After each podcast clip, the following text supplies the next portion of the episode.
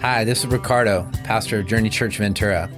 Thanks for taking the time to listen to our podcast. Hope you're having a great week. We hope it's life giving and life changing. Take care. Morning, everybody. How are you today? Okay, a few of you are awake.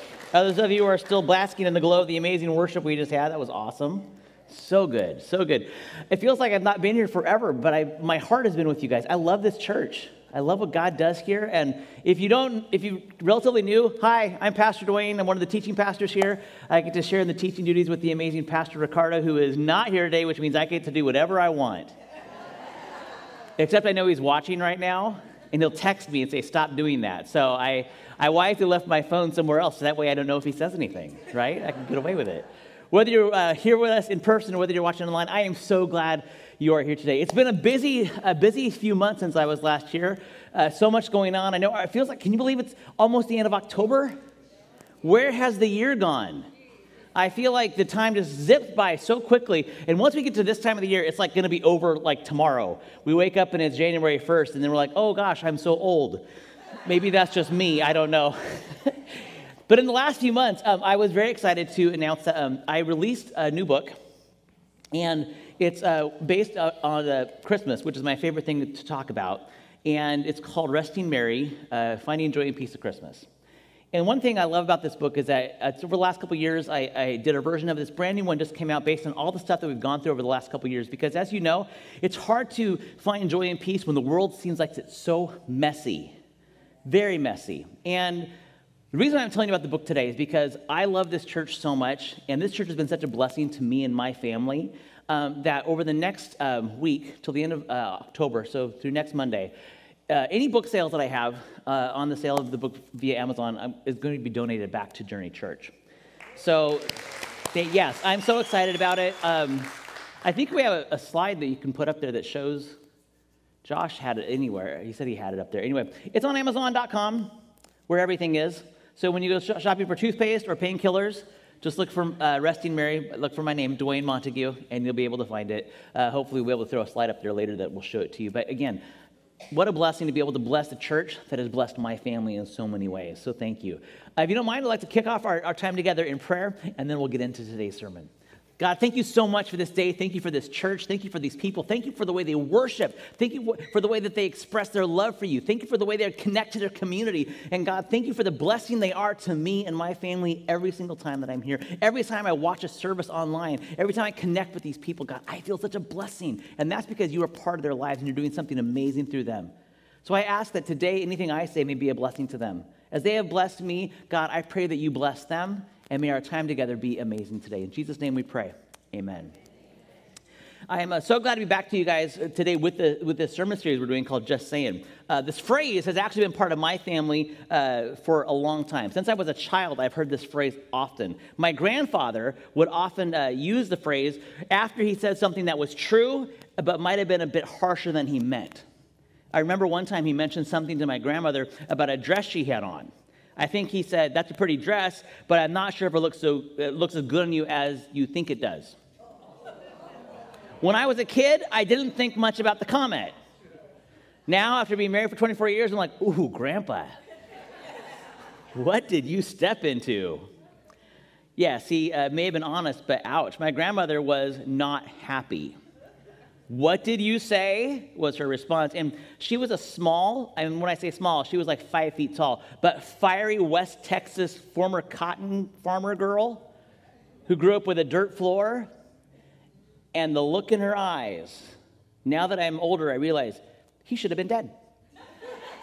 she was ready to kill him. And he just kind of looked at her, shrugged his shoulders, and said, I'm just saying. The series is inspired by a book of the Bible that is full of hard truths that may sting a bit when we first hear them. Uh, like the book of Proverbs, it's full of pithy moments of wisdom on how to live. But unlike the book of Proverbs, which is general godly advice for how to make wise choices, the book of James talks specifically about how to live the Christian life in a way that shows the outward evidence of the faith that we confess. Um, James does not mince words. He's blunt He's honest, he's truthful, and after many of his statements, you could almost hear him saying, add a little shrug and go, I'm just saying. This may hurt, but hmm, because who knows how, who he just made uncomfortable. And the purpose, I think, of the book is to make us uncomfortable. Today, we can still hear what James says and goes, ouch. And James just goes, hmm, you know. This is clearly the passage I want to focus on today. Uh, in this, James is honest, he's a bit insulting, he uses sarcasm, and yet, when it's over, we see that he's given us some clear principles for how to live a life that honors God, reflects our Savior, and enables the world to see what makes Christ different and what makes us different as Christ followers. In chapter 1, verse 19, it says this Understand this, my dear brothers and sisters. You must all be quick to listen, slow to speak, and slow to get angry. Human anger does not produce the righteousness that God desires. So get rid of all the filth and the evil in your lives and humbly accept the word God has planted in your hearts, for it, is, it has the power to save your souls. I'm just saying. Ouch. Uh, pastors today kind of struggle with this kind of blunt honesty, on, honestly, because in spite of how we may appear, we really want people to like us right? We all want someone to like us. We don't want to walk, walk up to someone who's being insulting. We want people to kind of like us. And so the, it doesn't mean that we want to water down the Bible or the gospel or make it not say things that hurt your feelings, but it's hard to stand in front of a room of people and say, hey, stop what you're doing, jerks. Because if you hear that enough, people are like, I don't want to go back to that church. The worship's great, but the pastor's kind of a tool, right? Jesus, uh, James may not say it exactly that way, but look at what he is saying to us here. Be quick to listen. Anyone here good at that? I'm not. I'm horrible at that. Great example is when my wife Robin and I have a discussion. Discussion. As she is saying what she wants to say in response to whatever I've just said, I'm already fomenting my response. Before she has even finished talking, I'm ready to go with an answer. That's not being quick to listen. Being quick to listen requires one thing it requires us to be quiet. Or as James might say it if he was writing for us today, shut up and listen. He then says this be slow to speak. We don't live in a world where people want to be slow to speak. We don't need to. In a world where everything is connected all the time, on our phones, we IM each other. Instant message. There's no need to be slow. If someone says something to me, I can respond right away. Social media, I can hit share, like, retweet, or whatever other response right away without even taking a minute to think about my response. If someone says something I don't like, I can quickly let that stranger know why they are wrong. I don't even need to know them and I can insult them. James would look at that and say, Put down your phone now. Be slow to get angry. This one in the year 2022 may be so hard because everyone is angry these days. I mean, you're not. You guys seem very kind today. No one's walked in and like punched each other, so good job. You, you've maintained a decorum of dignity today. Good job. But uh, we've been living in a cycle of anger for it feels like several years. And the events of the last couple years just have, not helped at all, have they? We see people angry about politics, angry about prices, angry about relationships, angry about whatever made you mad before church this morning. The slow barista, the guy who took your parking space, the worship band being too loud, the pastor standing in front of you and insulting you, You'll note that James advises us to be slow and to get angry after he suggests we talk less and listen more. He says there's a pattern there. Start listening.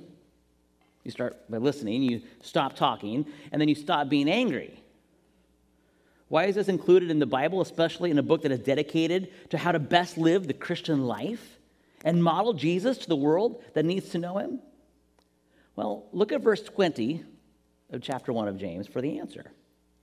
Human anger does not produce the righteousness that God desires, he says. Human anger, that's our anger. But look at it'll be deeper and it's ugly. The Greek that James uses here doesn't mean getting upset because the kids ate popcorn in the living room and spilled it all over the couch. That's Mike, I've done that a couple times, right? The kids do something, oh, why did you do that? That's, that's, we think human anger, that's what we're talking about. James like, no, no, no, no, no, no. That's surface level anger. That's way up here anger. James says, no. The word I'm using, the Greek word is equivalent to our English word of wrath.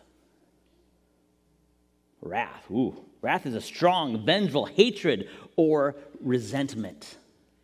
That's the anger we get when we don't stop, when we don't listen, when we get riled up and lash out in unhealthy ways at people, things, situations. We may not realize it in the moment, but when we let this anger take control, we stop thinking rationally. We stop making wise choices. We don't like to admit that we do this. Wrath sounds super Old Testament to me, right? Real wrath of God type stuff. It sounds like something Shakespeare would use. And then the wrath of the Lord fell upon them. These and it, that's not a word we want to use. I mean, you don't hear someone on the news saying, and everyone was filled with wrath on the freeway today, even though they probably were. But if our anger goes unchecked, if we allow it free reign when we get upset, when we get hurt, when we get, um, well, you know, in those situations where we don't like something that's going on in our world, wrath is the response. And in our humanity, it's never a good thing. It's never for us, good for us to be filled with resentment that is so strong that we can't let go of it. God's wrath is uh, different. You hear about the wrath of God in the Bible, uh, especially in the Old Testament, but that's because God's wrath is directed where it should be. The Bible makes it clear that when God shows his wrath, it's directed at one thing and one thing only sin. God directs his wrath at sin sinful actions, unchecked, and let to do whatever it feels like. He doesn't direct it at people because he hates people. He does it because he hates the sin that people do. So God's wrath falls out on things like in, you know, look at all these big stories of the Old Testament, people who went against the people of God, the children of Israel. When God unleashes his wrath, it's not because, well, I hate you because you're a Philistine. No, I hate the sin that you're doing, people. That's when God gets angry. That's the kind of wrath that is okay because that's what God's about. But we, we don't live that way. Our wrath is directed at people, at situations. And unlike God, we don't control it. As a result, our actions in this state can never be or lead us to where God wants us to be. I fully get this because there's a lot that can upset us.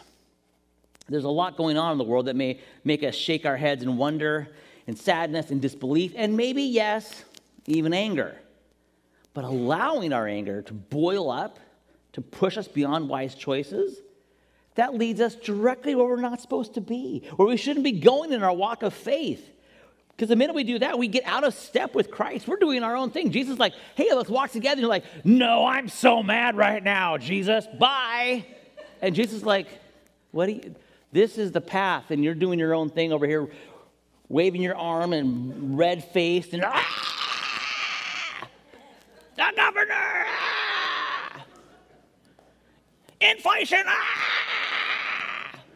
Jesus is like, what is that all about? I just want people to love me. I know what gas prices are so high.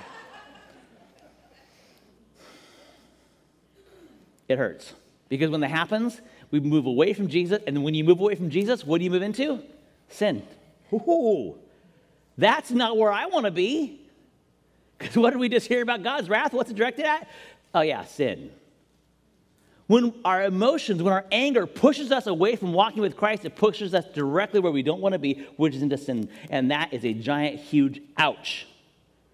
James, dude, your book. It's a little harsh, don't you think? Or what does James say back to me? Pastor Dwayne? I'm just saying.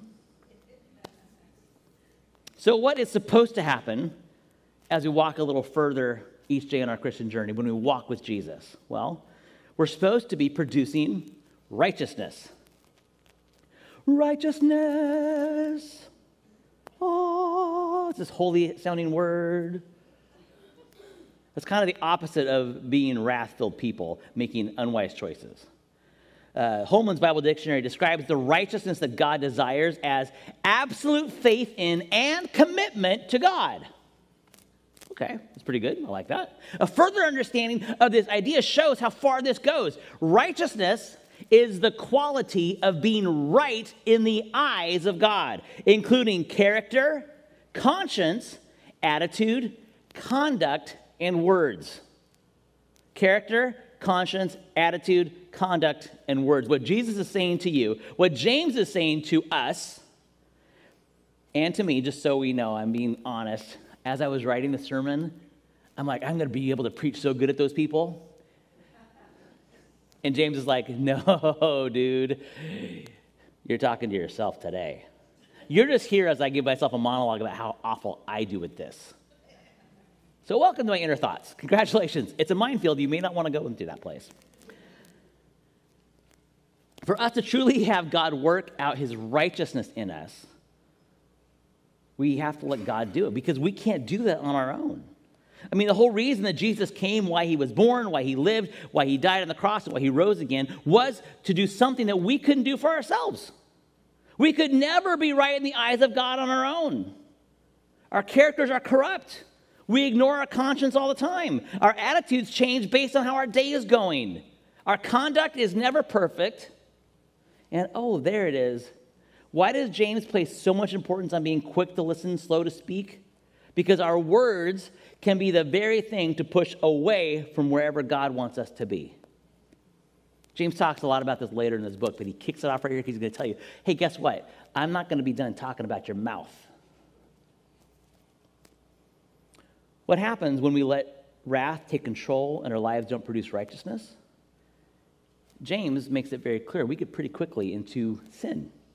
The next step, James says, is filth and evil. Oh my, that hurts. But there it is. In James 1:21 he says this. So get rid of all that filth and evil in our lives and humbly accept the word God has planted in your hearts, for it is the power to save your souls. So when we don't do what we're supposed to do, when we are quick to be angry, when we're quick to speak, when we don't listen to anybody, that's sin, and sin leads to filth and evil. I don't want to be filled with filth and evil. Ugly, angry hearts are not where God intended for us. He doesn't want us to be there. It's not what Jesus came to give each one of us.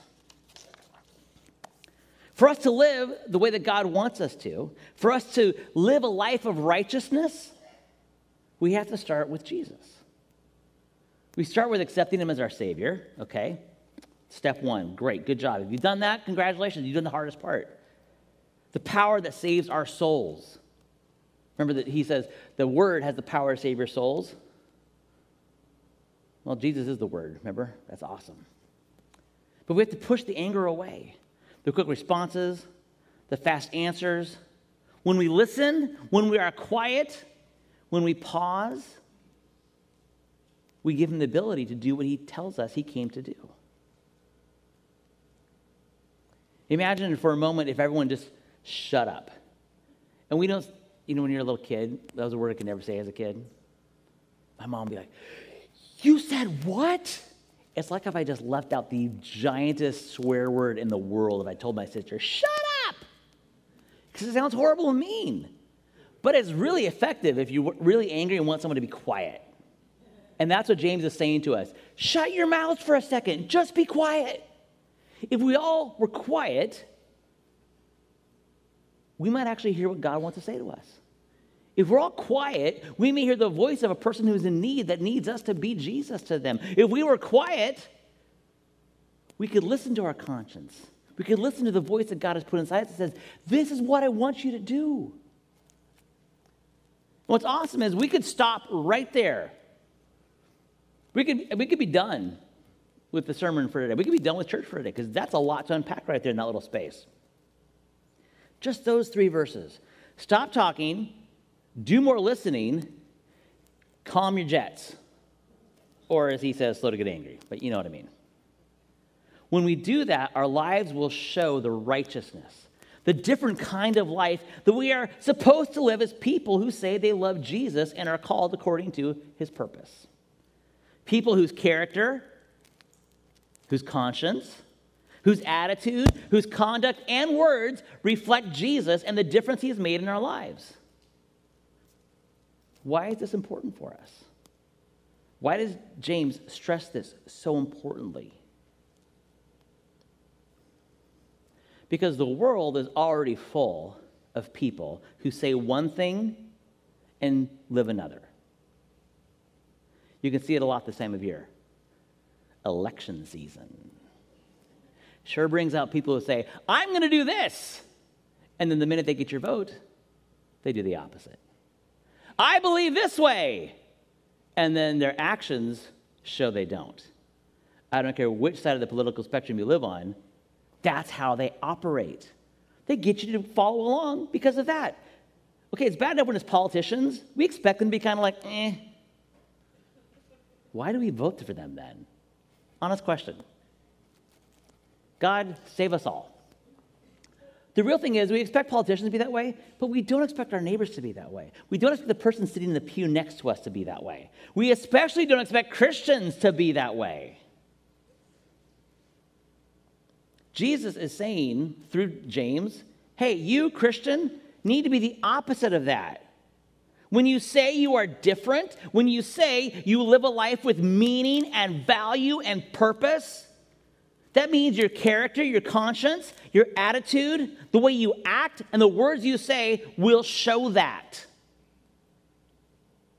In fact, that's what James says next in a verse that if you've been around church for a week, or maybe longer, you've probably heard this verse before. But don't just listen to God's word, you must do what it says. Have you ever heard that verse before? Okay, yeah, it's been around for a while. Parents also say this to their kids don't just say you're going to obey me, obey me. Because kids are like, yeah, I'll do that, daddy, and then turn around and do the opposite. Kids are the best. I love my kids, but seriously, like sometimes, oh my gosh, Lord, why don't they listen? Why don't they listen? And my parents are saying, they got you back for what you did to me. It's true. It's true. Don't just listen to God's word, you must do what it says. The verse just before this reminds us that in God's word we find the power that saves our souls. Remember that. The very thing that will correct our character. If you've got character flaws, you can't fix it on yourself, buddy. You can't do it. I don't care what books you read. I don't care how many self help things you go to. You cannot change your character without Jesus. He's the only thing that will change your character. Your conscience? You want to listen to your conscience? I call that the guidance of the Holy Spirit. If you do the opposite of what the Holy Spirit is telling you to do, guess what? You're not going to have a good life. You're not doing what Jesus says. You're hearing the word and doing the opposite. Our attitudes are shaped by that. Our actions and our words are formed that way. The very thing that has the power to change us is God's word. God's word, if you remember the Gospel of John, which begins this way In the beginning, the word was the, in the beginning, the Word was God. He was with God from the beginning. Or it says in uh, New, the New Living Translation, which I use here. In the beginning, the Word already existed. The Word was with God, and the Word was God. The power that changes your life has been in existence from the very beginning of time itself. It is God Himself, it is Jesus revealed to us it says, if you want the power to change your souls, it's in my words. It's what I have to say to you. It's in my actions. It's what I've done for you on the cross to save your life. That will change your soul. That will change everything about you. That will give you the power that you need to do what it says. You can't just hear it, you can't just sing it. We just sang this great song about how this power changes our lives, how the unrelenting power of Jesus never lets us go. He'll pursue us, Okay, we can sing it all we want, but if all we're doing is singing, we walk out the street and start smacking people. Please don't smack people. I, I, I, think we should say that to the little kids. If I have to say that to the adults in the room, then we've got a problem, folks. But don't, I mean, you're not going to walk out there smacking somebody, but you may smack them with your eyes. You give them a dirty look. That's a smack. God is so much like a parent. I think he, I think he, I think the, when you look at what God says and how he acts this way, it's like no wonder we call him father. And if you had a bad relationship with your dad, I'm totally sorry about that because it totally messes up this dichotomy that we have with God. But the fact is, the way that he looks at us and goes, Oh my gosh, little children, please listen to me. I've got your best interest at heart. And the kid's like, Ha ha, I'm going to do whatever I want. Oh, why am I hurting right now? Because I told you not to fall off the cliff. Oh. You have to actually do what it says. You can't just hear it, you got to do it. When we teach this verse to kids, we leave off the second part of the verse. Because the first part seems really good. Don't just listen to God's word, do what it says. Great, I can do that. Here's why. But don't just listen to God's word, you must do what it says. Otherwise, you are only fooling yourselves.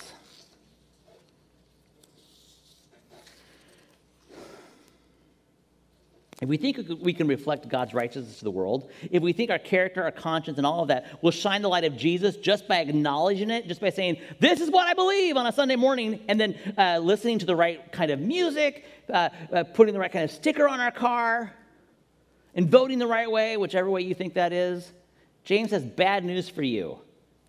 You're only fooling yourself. Just saying. I've always been a bit too sarcastic for people. I got in trouble a lot when I was in high school for being sarcastic. My humor tends that way, and so guess what? I have children who are very sarcastic. oh, I'm so lucky. My youngest son, who's actually with me today, he's, he's got the gift of sarcasm.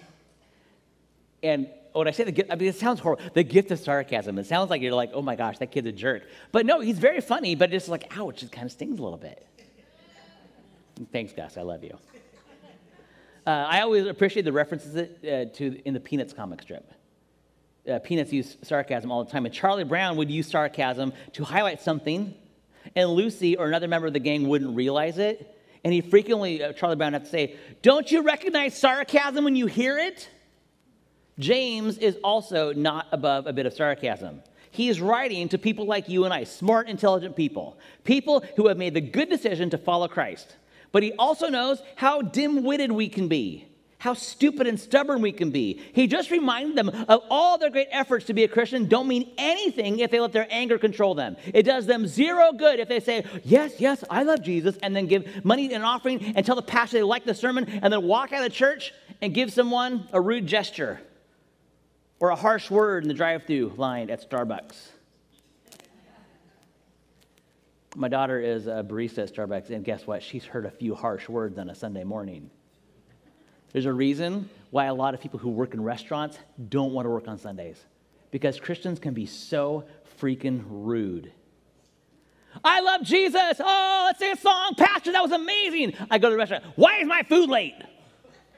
This is taking too long. Oh, here's your tip it's a Bible track that tells you why you should love Jesus. James is saying if you think you can do that and then you're going to have the power of God to change your life, you are fooling yourself. For if you listen to the word and don't obey, it is like glancing at your face in a mirror. You see yourself, walk away, and forget what you look like. James is saying to you and to me if we know what we're supposed to do and we do the opposite, we are as dumb, as stupid, and as foolish as a person who stands in front of their bathroom mirror, takes a good long look at their face, see the lines, more than there was yesterday, I know, I'm sorry. See the color of my eyes? They're blue. The nose hair that his wife reminded him needs to be trimmed before he left for church today. I think I got them all. If I didn't, don't tell me, okay? It's very embarrassing. Uh, all the good, all the bad, he takes it all in. Looks himself. Yes, this is me. And when he walks away, he wonders, huh, what color are my eyes again? Do I have a beard? I don't remember. Do I have any gray hair? Is it all in my beard? Huh. Was that freckle on my left cheek or on my right cheek? I don't remember. Nobody does that. You may at times think you look great, and you all look very good today. Good job. You may at other times think you look not so great. But nobody who, who can see, who God has given them eyes that actually work, looks at their reflection and forgets what they look like moments after they see their own face. We don't. But friends, we as Christians do it all the time. We know what we're supposed to do, but do we do it? Let me be honest. No, I don't. Not always, not often enough. I'm not out there in the streets being a jerk, okay? I'm gonna be honest. I'm pretty nice when I drive, and I'm pretty sure I understand that Jesus is bigger than any political party. But when it comes to those things that show the working out of God's righteousness in me, um, yeah, I kind of forget about those sometimes. My attitude is sometimes not very much like Jesus. The way I act when someone treats me unjustly does not reflect the forgiveness that I've been shown. The words I use don't always make people feel loved, valued, or appreciated. I mean, I, I may not go out and blatantly sin. I'm not murdering people or stealing or cheating on my wife. Most of us would avoid any of those obvious things. Okay, I should say all of us would avoid those obvious things. I, I don't know all of you very well, but I'm just going to assume we're avoiding the big ones, right? If you've been here this moment with us today, or if you're still watching online, you probably make a pretty conscious choice to do the right thing. But that's not what Jesus is talking about. That's not what James wants for us. He's talking about the small, everyday things that show that we are different. He even makes it easy for us. Remember how the whole passage started? Quick to listen, slow to speak, slow to get angry. If we collectively could just do that the rest of our lives, the world would look at us and say, I want what they have but we don't. Christians can be just as fast to yell. Christians are often the first to get angry. And the state of the world makes it hard to listen sometimes. When we avoid that, when we do all of those things and avoid doing what the Bible says, what we know we're supposed to do, well, congratulations. We're the dummies looking in the mirror and forgetting what we look like. We I say that because I am. Forget the big sins. Forget the, the obvious things that everyone thinks about when they think about disobeying God. By not doing what the word says and showing Jesus in every part of my life and not showing him by how I live uh, to the people I work with, the people I care for, the, the people I interact with every single day, I am a very poor reflection of my Savior.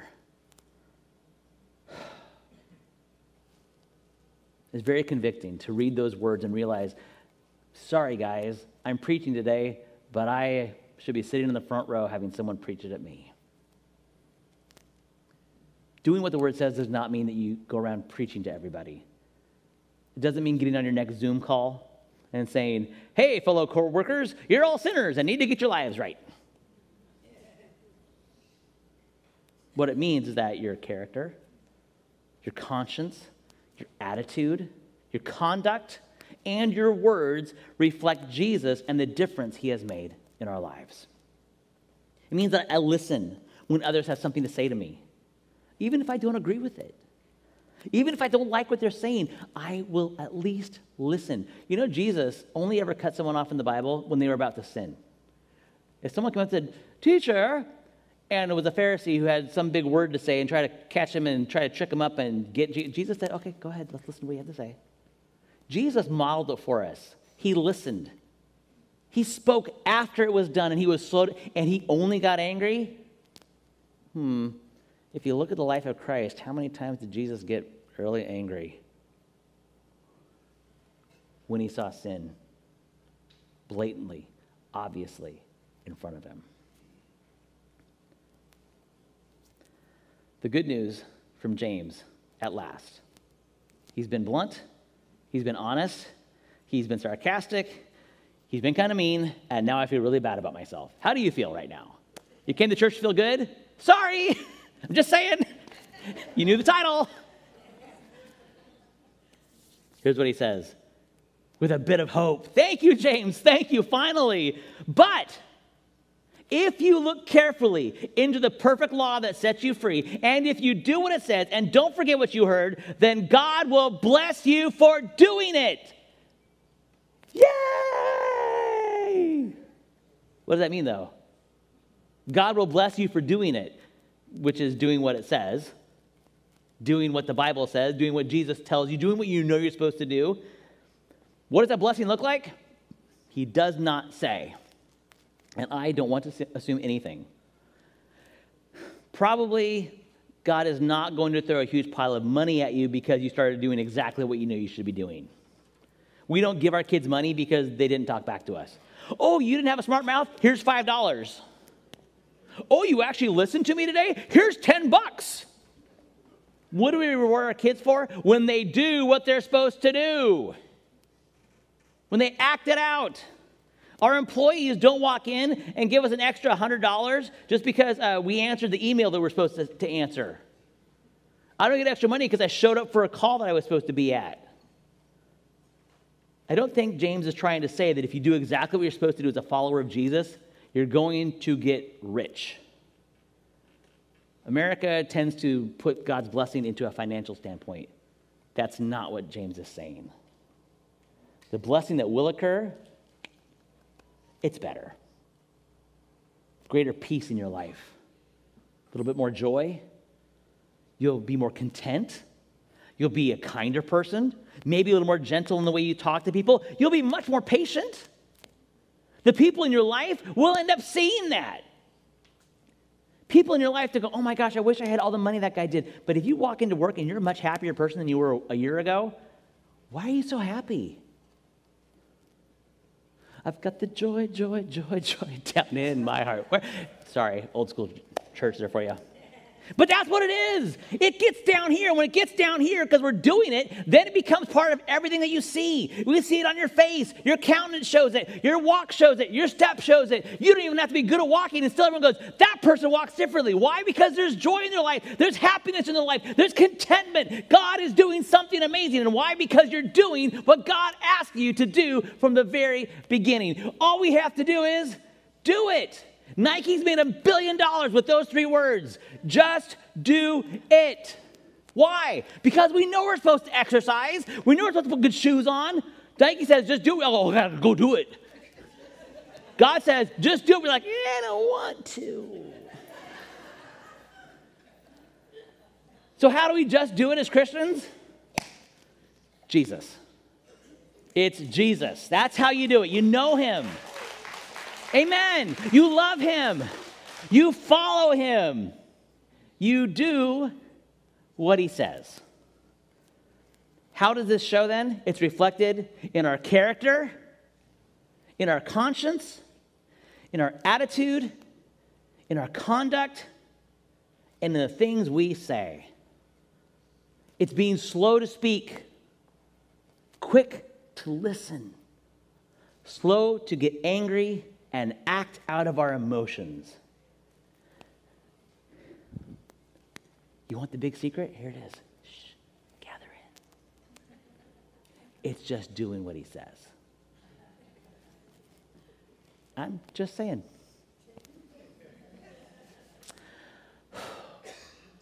Lord, Lord, we need to tell you how much we need you to help us do this. Will you stand with me? Because we cannot do this on our own. We are we are, we are humans after all. We kind of, kind of suck sometimes at doing the right thing. Sometimes we soar and sometimes we fail. The only way that we can achieve what God wants us to do, the only way we can live the life that does this is if we do what it says. And we're going to need His help because if you look at the year 2022,